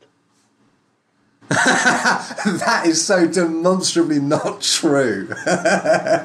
you spent the last hour and a bit basically like demonstrating your reasonable doubt that you are a world expert in 17th century rapier sources. So, no. you can't hide behind geology. I know a little bit about the contents because that's stuff you can read and see. I don't know. Um, I don't know that much about the processes that go into printing, writing, publishing books. Okay. Um, so, uh, yeah, can't help you very much there. Well, not to worry. I mean, hopefully there will be a don't know, paleographer or something uh, specialising in the early 17th century Italian books listening to this episode who will send me a friendly email saying, well, actually, Guy, what you'll find is doink. And the mystery will be solved. But yeah, it just strikes me as just completely bizarre. Yeah, o- One person you could ask is uh, Jacopo Jacoponi, who helped me with the Gorio translation. Um, a while Okay. Um, I think he's in that, that big Italian group that you used to play with as well. Um, I used to play with. well, there's there's this big Italian school. These, these these I think they used to wear these brown leather aprons over their fencing white fencing jackets. Oh, Pisas? oh, Pisas. Yeah, yeah. yeah, yeah. I, many, many, many years ago, yes. The uh, founder and I had a bit of a falling out Oh, 18 years ago, something like that, and I haven't seen much of them since. Ah, Um, okay. But um, okay, okay, I'll, I will. But I can, I can certainly look him up, and you know, um, And, cool. and I, so Jacopo yeah, I will, I will, I'll, I'll have, a- I'll have a look and ask him and see what he says. Thank you. and That's a- otherwise, that's a yeah, helpful maybe tip. maybe Roberto Gotti. I don't know how much he knows. Uh, I know he collects a lot, but I don't know if he if he would also be able to answer a question like that. Or um, mm, the guy in Rome. There are many guys sure. in Rome. I've hung out with quite a few of them. Um, The, the, the, the really tall one who does well in tournaments. Uh, he, he runs AIMA or so. Uh, I'm horrible. Oh, right, right, right. Yes, yes. I honestly, I'm crap at names too, and it's been a few years since I was in Italy. So I will, but I, I'm pretty sure I know the man you mean. I will, I will. it. In fact, do you know? I don't think I've actually had an Italian on the podcast yet. Hmm. That's a shocking lapse, given that I am an Italian specialist. That's weird, isn't it? Right. Okay. Right. You, you've, you've inspired me again, Reinier. I need to get Italians onto the show. So, so what keeps you going on Capoferro? Because you've been going on Capoferro for 20 years now. Um, well, not just Capoferro. I mean, I, I'm also a Fiore man and a Vadi man and a 133 man and a Angelo's, primarily Angelo, also a bit of Girard, small sword man, and No. various other No, things. fair. No, Uh, okay, but, okay. within Okay, here- you, you're mainly going on Capoferro for, for 15, Yeah. 20 years. Yes, and that's primarily because I am not fundamentally really a researcher. Right? I am primarily a martial arts instructor. And the reason I do the research is so that I have useful stuff to teach. Right? And what I'm looking for in any given weapon style is a sufficiently complete, historically authentic style that that that that allows me to have a complete curriculum to teach my students. Right? And Capoferro provides that. And the reason it's Capoferro rather than Fabris is really simple. Right? In 2003, I was at Benicia in California at this event where I was invited to teach a longsword class. Um, and a couple of things happened. One, I went to a Capoferro class given by Sean Hayes, which just made a load of sense. And William Wilson, because back then my Italian was pretty crap. William Wilson and Jherek Swanger brought out a free translation of Capoferro. So I thought, ah, okay, well, I'll dig into Capoferro. Sean's class gave me the kind of nudge, and then I had access to these excellent free resources, and so I just sort of dived in. And three years later, out came my book, The Duellist's Companion, and I had a pretty solid interpretation of how to do Capoferro's style, which is not that different to Giganti and fundamentally not that different to Fabris. Just the guard positions look different. Right? There are some mechanical differences, but Fabris himself says you don't have to pay too much attention to the pictures. Right? Uh, So, so it's it's not that I don't have a curiosity about the rest of the century and the other masters and what have you. It's that what I'm what I'm looking for in the books that I'm researching is a fencing system that is sufficient to meet my students' needs. Right? And Capoferro did that. And you know, I've done classes on Giganti and Fabris, um, as in taught classes on these things, and I've looked at a bunch of other sources too. I actually have a couple of plates from Bondi di Mazo hanging up in the next room, which I found. and, and you know, I've got the rest. I don't have the original of the rest of the book, but you know, one has like translations and. Actually, hang on, isn't that how we first met? You you were producing a translation. That's right. Yeah, yeah, yeah. We, we first sort of interacted when you were tr- producing a translation of the Spada Maestra, and and I had the the color plates for you to use for the cover. Right. There we go. Yes. Yeah. So, so, but I have to be. There's only so much time and rapier isn't my favourite system. I like it. because I love it. It's very. no, no, that's not that's not fair.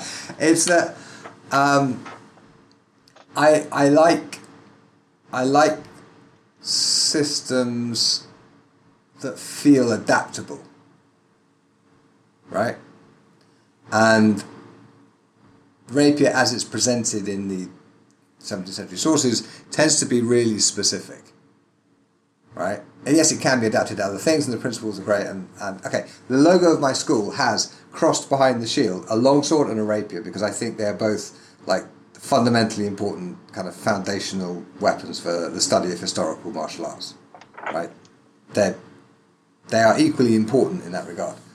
And honestly, I wish a lot more longsword people would do rapier because it would improve their longsword dramatically because they've actually learned things like, you know, blade control and point control and how, you know, binds and winds and disengages and things that actually work.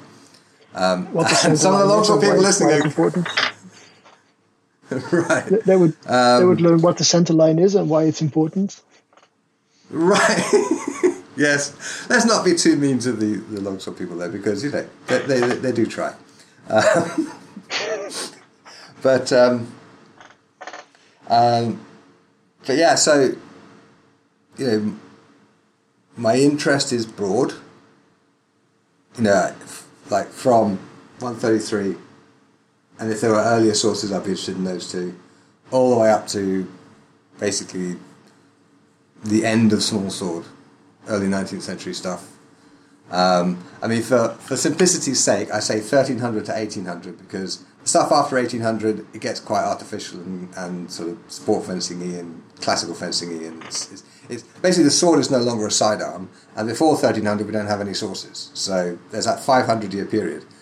So, you know, spending, you know, significant amounts of time coming up with like a complete and thorough working on Fabris, for instance, or okay. I should also point out I only work with sources at a sort of professional level where I can read the original at least to some degree, right? And I did four years of Latin at school, so no, I could not possibly translate 133, but I can at least have an idea. I can, I can have an informed opinion about um, Professor Forgeng's translation. I'm entirely dependent on it, and that's the only system I teach where I'm dependent on a translation. Uh, you, I you can take German at all. the you can take a translation and an original text and at least see what the translator did and and decide on whether you agree Right. with it or not. Right. But yeah, exactly. Whereas, whereas with German, um,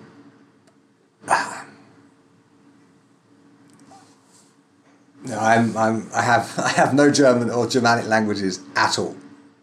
No. Um, and and I could, I could spend some time learning some German, and it would not be a bad way to spend my time. Um, but you know, there's so much stuff that I can read that spending the time to get good enough at German that I can have an informed opinion about, for instance, your translations of German or Dutch um, sources. It's it's not necessarily the best use of my time. No. No, I was also asking because I I read, like I said, when I started on Rapier, I read everything I could get. So I I read uh, Tom Leoni's translation of, of Fabris, of course. I read his translation of um, Giganti, and I've read three different translations of Capo Ferro, and it just it doesn't it doesn't work for me. It's um it's the source I felt the least for. Yeah, I, I get it. And, and honestly, Capoferro is a shockingly bad writer. Right? Well- and the problem, the reason that we have these three different translations is because it's it's really hard. I mean, in, in many, um, some of it's perfectly straightforward, but it's it's not really well written. I would say that, with all due respect to the maestro, it is not a particularly well written book. Um, so, but you know, somebody might tell you, your baby is ugly, and they might even be right, but you'll never see it. And you know, I just love Capoferro. I just do. And you know, of all, I have I have several like original fencing books which I have collected over the years, and I have a Fabris, right? And it's it's beautiful and gorgeous, and I love it. Um, but this is the one that I wanted, really, in my heart of hearts. My Capoferro is the one that they will they won't bury me with it because that would be wrong, right? Because it would Yeah. be a waste of a book. But but but you know, I can I can see that at some point in the next I don't know. 40 years or so, I might end up selling the other ones and just to get the- other ones. Yeah.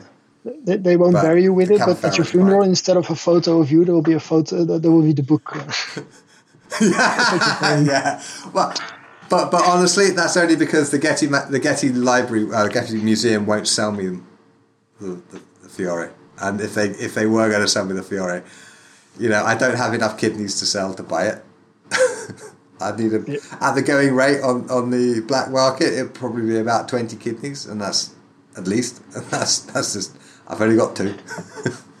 I, I, I, I, so to continue on something you said, I, I, I do I I see some difference between my understanding of Fabris and and uh, and the stuff in his lineage versus other people's understanding of Capoferro and Giganti. Because you said they're all Sure. kind of the same. I think there's some some um, significant differences actually. Uh, It depends on your point of view, right? I mean, there are obviously differences, but at the end of the day, a disengage is a disengage, and a stringere is a stringere, and a parry is a parry, and you stick the forte in the way of their debole and you stab them. Pretty much. Yeah, but I think um, Fabris seems to to prefer a shorter, quicker lunge. Uh, whereas, at least the impression I get from from hearing other people about Capoferro Giganti is that they still think you should lunge at, uh, at Uh, about long measure and, and, and, work to to to lunge long. And I have the impression that Fabris prefers a short lunge, or maybe even if he can get away with not making a lunge, then that's even better. For example, Well, okay, Cap- would agree with him, right? Capoferro's single tempo is a strike of the fixed foot where neither foot moves. You're just throwing your weight from your back foot to your front foot, and that's why he has such a wide guard, right? So that you know you're you're there in guard, and your head is back and your body is back, but your front foot is really far forward, so you can throw your body all the way forward onto that thing without having to move your foot off the ground. And if you look at the way Capoferro's lunge actually works, he is moving his front foot its own length. Right? That's it. That is all. Right? It is as quick as it can reasonably be. So then you get a distance of how much between um, between the feet at lunge. Um, okay, well, I would work the other way. I would say you start with the length of your lunge and you recover your front foot back its own length. So your, your toe is, is where the back of your heel was. Okay? And the thing is, most people are not flexible enough to have their feet that far apart in the guard position. And so most people have a much shorter guard position, but they go to that full length of the lunge, and so they have something much closer to a modern sport fencing lunge. That is not what Capoferro tells us to do. Right? So. Capoferro's lunge, I think, right, and I've, I've measured this, right, if I lie on the floor, um, and uh, we take a tape measure from the outside of my left foot to the tip of my sword, my, my arms extended above my head. So we get the absolute maximum reach between the outside edge of my back foot and the tip of my sword. And we put that on, put the end of the tape measure on the thrusting target on the wall and take that same distance back and make a line on the floor. I can put my back foot on that line and I can hit the target with Capoferro's lunge. It is the absolute maximum reach you can possibly have with the bones that you've got and the sword that you've got. But he does that with the front foot moving literally its own length, which is on me. Hang on, I have a tape measure right here. I don't actually know how long my feet are. I should. My foot is 28 centimeters long. So my foot is moving 28 centimeters. At least, well, okay, if I do it correctly and perfectly according to Capoferro, my foot is moving 28 centimeters. No. Okay? So, yes, the lunge is long in that it covers the maximum distance between your back foot and the point of your sword. But in terms of emotion, it should be very small. That's cool. That's cool. That's, whereas, um, whereas I'll say Fab, Fabris moves his foot a lot further because he has his feet together yeah. at the beginning and then he's going into a short lunge.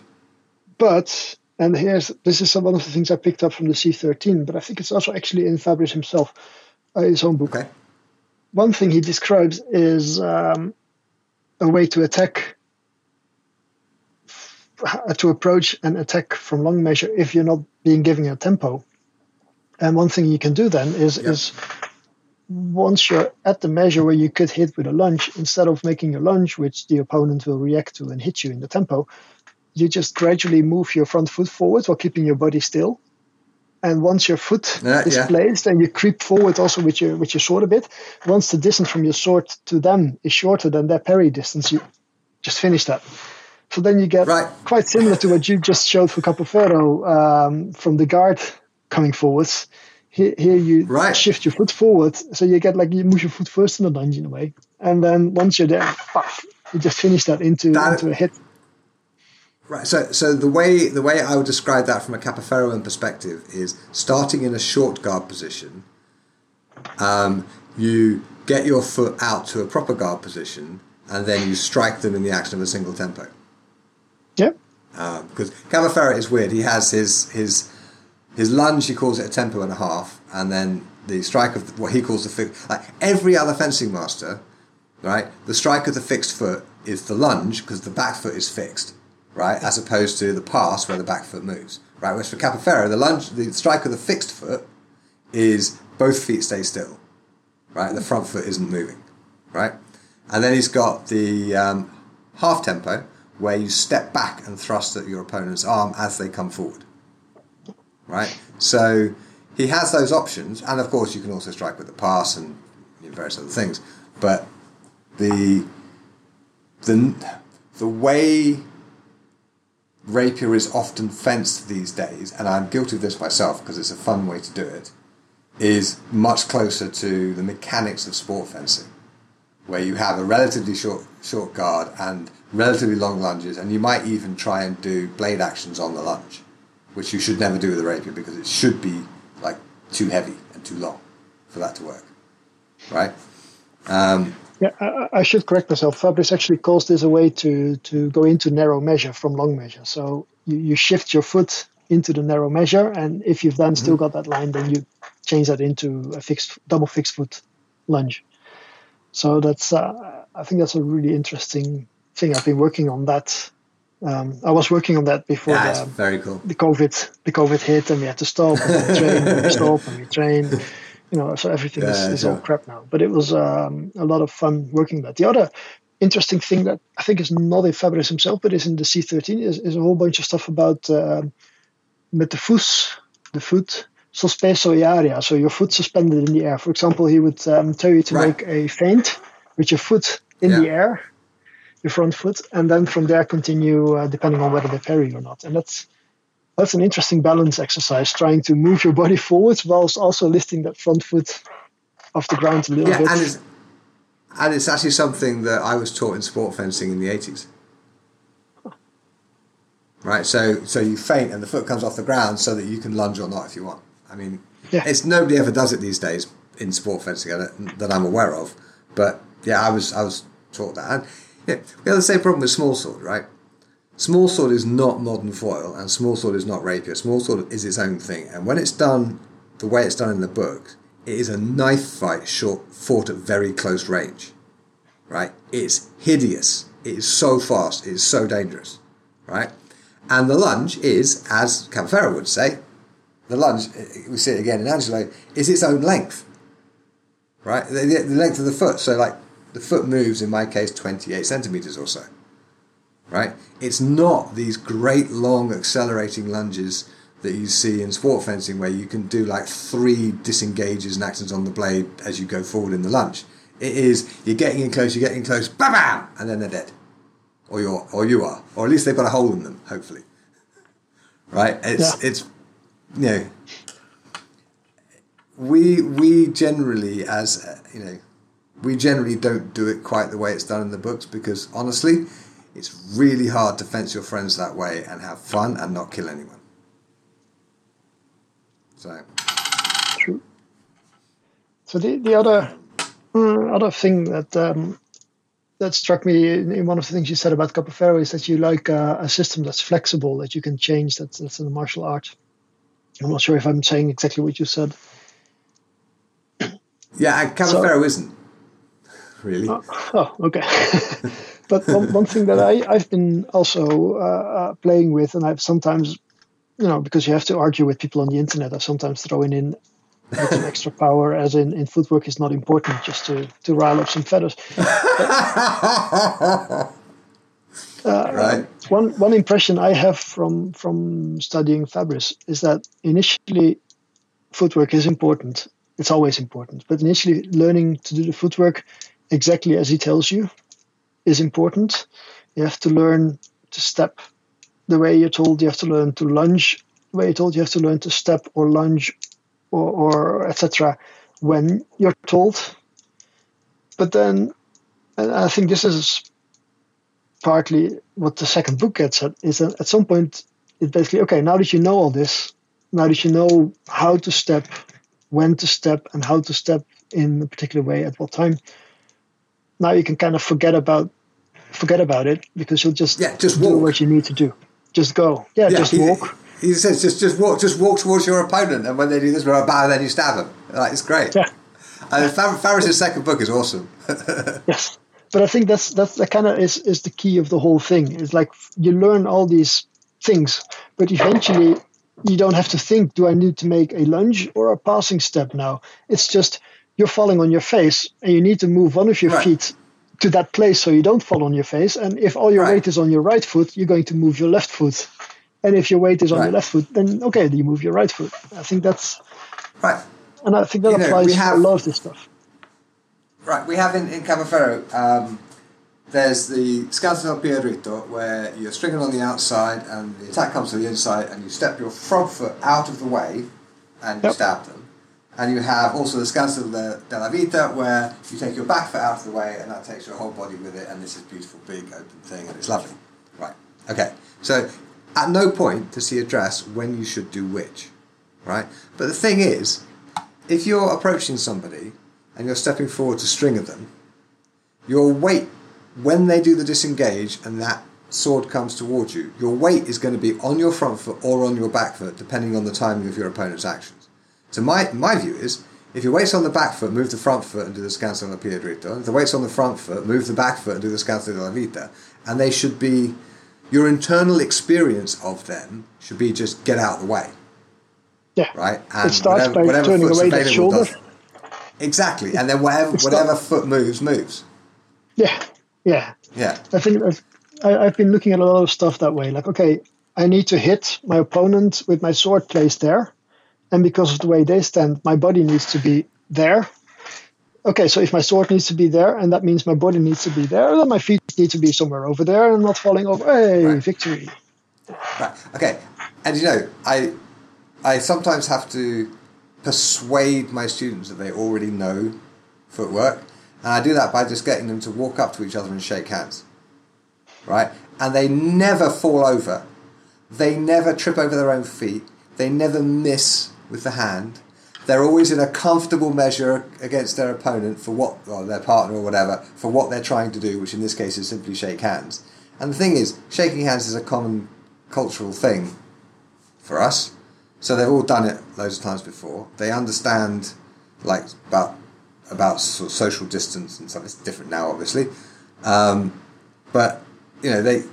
It's it's not difficult. We we can do all this stuff, and all this sort of fancy footwork and what have you is just a way of understanding what you can do when you're constrained into certain kinds of footwork. So if your weight is on this foot, you will have to do this. If your weight's on that foot, you will have to do that. But it's we already know how to move, really. Yeah. But, but yeah, you uh, can't really start with that. no, no, because you know you need to make people aware or, of what they're doing and once they're aware of what they're doing then they can handle themselves. But when they're Right. unaware of what foot they're using, then they're going to get in trouble. But also the sword complicates things because until until they're used to the length of the sword, they will be in the wrong place to do the thing they want to do with the sword. So like one exercise I have students do is holding the sword however the hell. Um, you know, we have a wall target for like thrusting at. Put your other shoulder on the wall, you're that close, and hit the target, however you need to hit the target. Right? And then take a bit of a step back and keep doing it step back and keep doing it, step back and keep doing it, and eventually you'll switch your feet around, and then you'll be lunging, and then you move further back, you'll be passing. But all you're trying to do the whole time is just get the point, boom, into the target. And then with a bit of practice, you want to get the point into the target with the minimum motion of the arm, and then all the rapier stuff just happens by itself.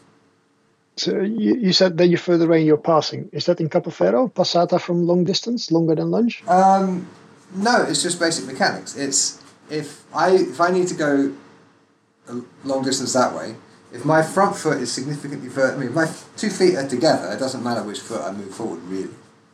Okay, but if I am definitely right foot forward and I have the sword in my right hand, okay, my lunge is anchored by my back foot. Okay, so Yeah. the distance of the lunge is determined by the position of the back foot. If I pass, the, the, the Back distance is forward I can go Yeah. is determined by the position of the front foot. So I, because my front foot is significantly further forward than my back foot, my pass will always reach further than my lunge. Yes. Oh, yeah. But it was a, a trick question. Uh, because Okay. Fabris uh, explicitly says that you should use the passata only at close measure, and that's um, that's the thing. I you know when I got started and I read this, uh, and I go, well, but the passing step is longer, so why would you use it at close measure? Uh, and the reason is that with your passing step, you, you need to make sure you pass the point early in the passing step, because otherwise you're going to be vulnerable for a, a counter attack. Um, so that's that, that's why it struck me a bit that you you said, oh yeah, if you're too far away to lunge, then you should take a passing step with your action. That's that's something Fabris would probably not um, condone. Um, I don't know that that's true because the uh, okay one thing that pretty much nobody is doing, and for good safety reasons, is we're not striking to the depth that we're being told to strike in the books. There should be a solid like. 40 centimeters of blade sticking out of your opponent's head so that you are well inside their point while your while your sword is stuck in their body you want it to be really difficult for them to get their weapon all the way back to hit you. Right? And so everything is done a lot closer. And so and the the pass is a really good way of getting deep in almost behind your opponent. Right? Mm-hmm. But we can't fence that way without killing people. Or at least giving them you know, broken ribs and concussions and all sorts of horrible things. So we tend to fence from further away, right? Yeah, but then shouldn't that the point, also the point mean of that the we- pass. Go ahead. Uh, you said we, we fence from further away, so that should also mean that simply some techniques are not going to work uh, the way they, they, they should. So maybe we should just not. Absolutely. So, like, I, I think a passing Okay. step. Ju- Just, just to clarify. Hang on. Just, just to clarify. If you are not close enough to lunge, right? Let's say you're, you're both of you are standing still. Okay. If you are not close enough to lunge at that moment when you have the tempo, you don't have time to do a pass. Right?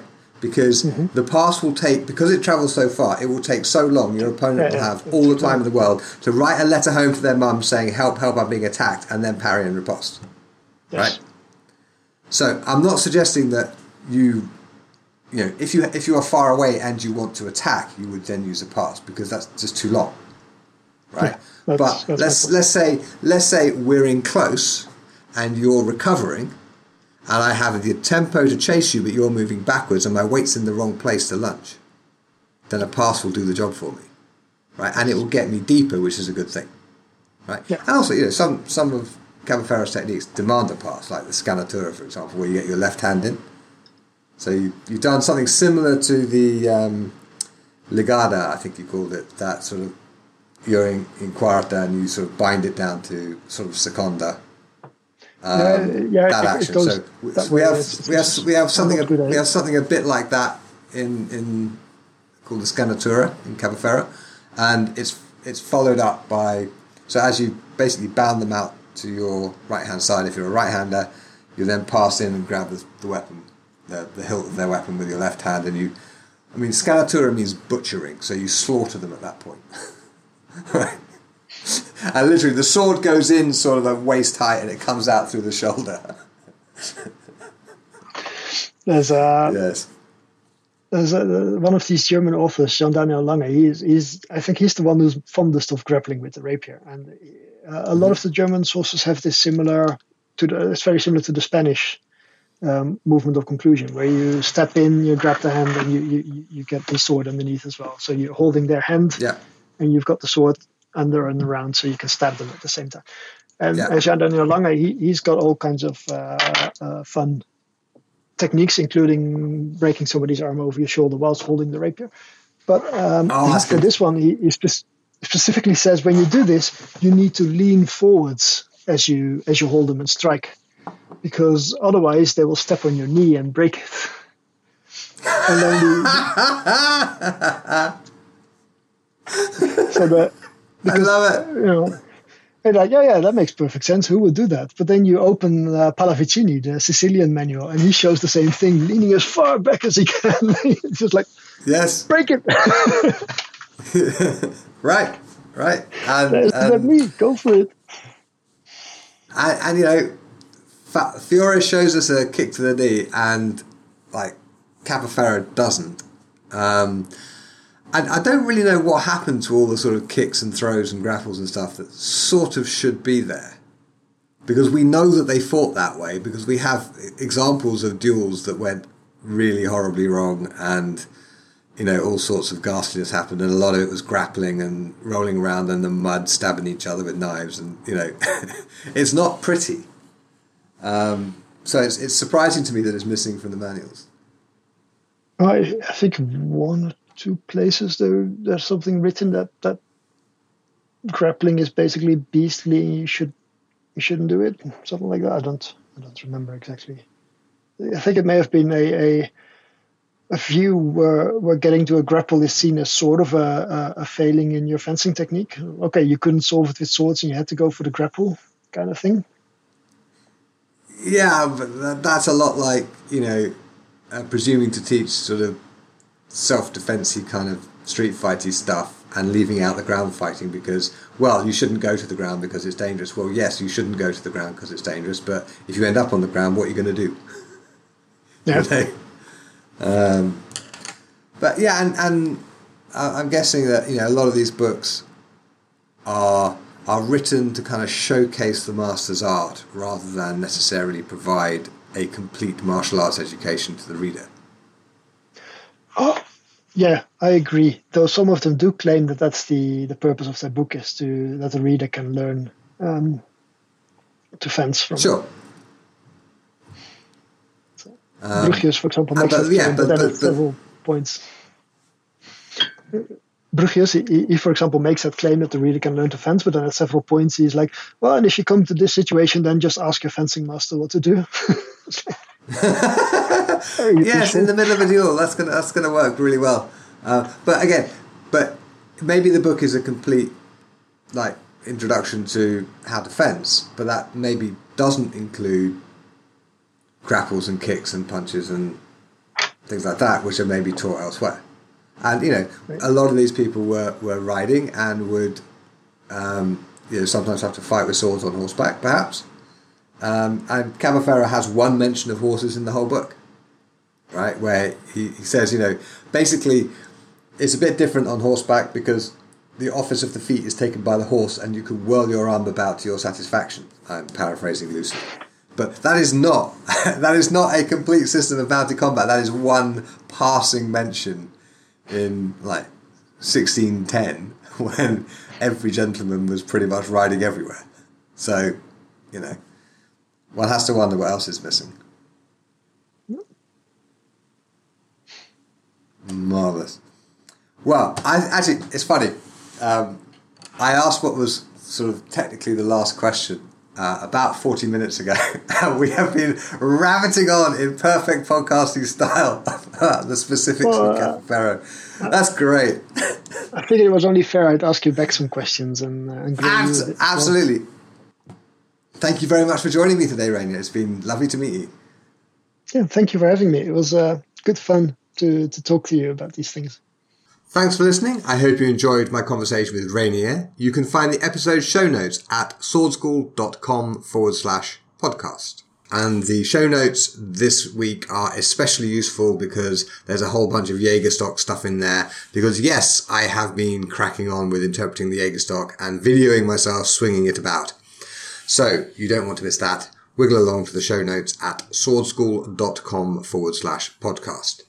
While you are there, you can sign up for my mailing list and I'll send you a free copy of my book, Sword Fighting for Writers, Game Designers and Martial Artists. Of course, if you're already on my mailing list, you already know about the Jägerstock stuff because I've been sharing those videos to the list already.